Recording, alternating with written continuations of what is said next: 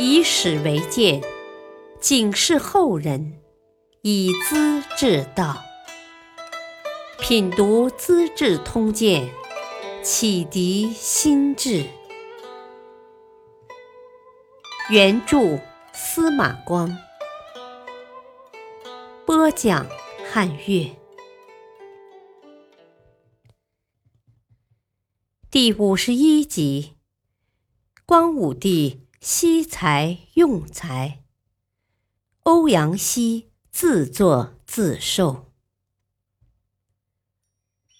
光武帝刘秀的气魄跟公孙述不同，他豁达大度、坦率自然，尊重人才，爱惜人才。奉了韦骁的命令。马援来见光武帝，中黄门引进宫里，光武帝正在走廊边闲坐，戴一顶头巾，连忙站起相迎，笑道：“先生在两位皇帝间来往悠闲，佩服佩服啊！我到今天才得见到先生，惭愧惭愧呀！”马援赶忙下拜，表示歉意。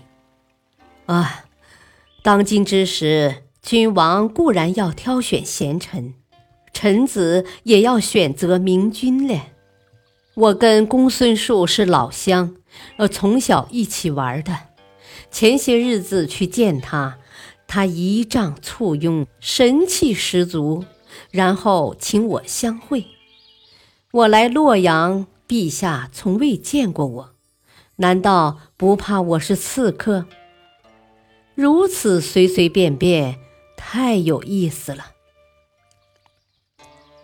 光武帝笑着请他就坐。先生不是刺客，只怕是说客吧？马援情不自禁地赞叹道。天下大乱，到处有人称王称帝。今天看到陛下的气概，简直就像高祖再生。帝王到底是帝王啊！高祖指的是刘邦，当年他接见厉声时，也是这副神气。马援很自然地联想到了这一点。就凭这一次会见。马援委身光武帝，成为他手下最得力的大臣，立下了许多功劳。没别的，马原佩服光武帝的风度和气质。太原人周党应召会见光武帝，不行君臣礼节，声称自己的志趣是乡居归隐。在场的范生对皇帝说：“周党这号人，文不能著书立说，武不会行军打仗，凭一点虚名还要拿捏装腔，三催四请，朝见竟然不行君臣大礼，像什么话？我要跟他比试比试，天文地理，人事政治，输了我受罚，他输呢，可见是故作姿态。”沽名钓誉，应该杀头。光武帝的看法不同。自古到今，总有不愿受约束的人。伯夷、叔齐不吃周朝的小米，太原周党不领我的俸禄，各有志向嘛。送他卷子四十匹，请回老家去吧。严光。曾和刘秀一起读书，很受尊敬。刘秀当了皇帝，到处打听他的下落，后来为他画了像，才在齐国找到。光武帝多次礼请，严光到了洛阳，拜为谏议大夫，他不接受，宁愿回到浙江富春山中耕田钓鱼。紫菱滩的钓鱼台是千年来的名胜，由此可以看出，光武帝尊重人才，也尊重人格，不勉强，更不霸道。正因为如此，在多数场合，他能接受不同意见，不固执，对那些敢于坚持正道的人很赞赏。这种事例不少。大臣来西被刺，在洛阳举行葬礼。赵王刘良随光武帝送丧回城，到德夏城门口，十分拥挤。他喝令中郎将章邯让路，要守门官离开岗位，到前面来接受斥责。司隶校尉鲍勇告他一状。刘良不守法纪，应该处斩。可刘良就是光武帝的叔父，摸到老虎的屁股上，大臣们无不叹服。不久，鲍勇推荐扶风人鲍辉为助手，也是不怕权势的人物。光武帝衷心的赞赏他们。我愿皇亲国戚都该谨慎些，别张牙舞爪。不然碰到我的二豹，就难得下台了。鲍勇到外地视察，经过更始皇帝的坟地，他跪拜哭泣，对自己原来的主公表示哀悼。到了扶风郡，隆重祭祀救命恩人苟建的陵墓。光武帝听说后很不愉快，问大臣们。外出办事这样随意活动，像不像话呢？太中大夫张湛说：“仁爱是行动的准则，忠义是做事的根本。人人不忘旧恩，忠臣不忘故君。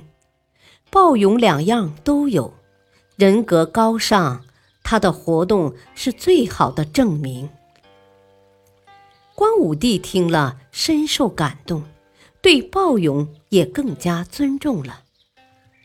睢阳县令任言提升为武威太守。光武帝在接见他时劝道：“好好听长官的话，别把名誉搞坏了。”任言大不以为然。古人说过：“忠臣不会随声附和。”随声附和的不是忠臣，办事公道、尽力守法是臣子的原则。跟着长官转，绝不是国家的幸事。陛下叫我好好听长官的话，我不敢苟同。光武帝听了，不觉肃然，连声赞叹：“你说的对，说的好，请按你的意思干吧。”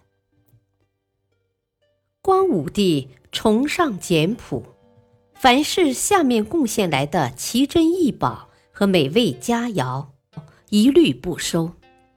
外国送来一匹千里马，一口宝剑，他吩咐侍卫，宝剑送给骑士，宝马用来拉车。他很关心百姓的疾苦。大乱之后，农民开垦新的土地。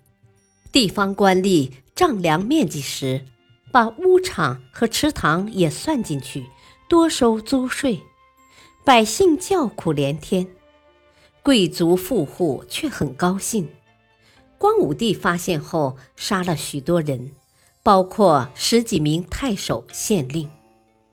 后来，光武帝对马援说：“以前我杀的官员太多了，真有些后悔。”马援答道：“犯了死罪就该杀，该多就要多。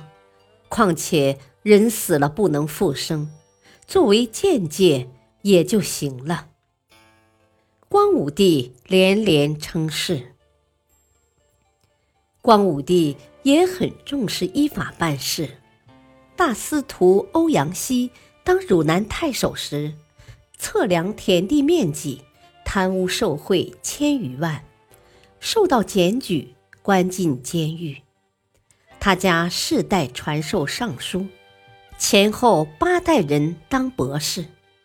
入狱后，一千多学生日夜守在皇宫前面，向光武帝叩求宽大。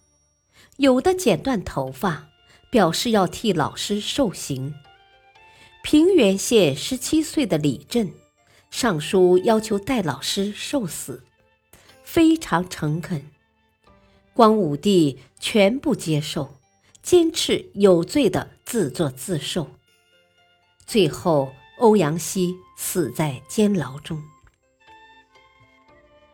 光武帝有时也凭皇帝的感情处理人事。大司徒韩信爱说真话，有一次说明年可能欠收，会出现饥荒，触怒了光武帝，免掉官职不算，还押回老家，逼得他和他的儿子同时自杀。百姓十分不平。总的说来，光武帝还算得上一代明主。感谢收听，下期播讲马革裹尸说马援，临难申冤属朱伯。敬请收听，再会。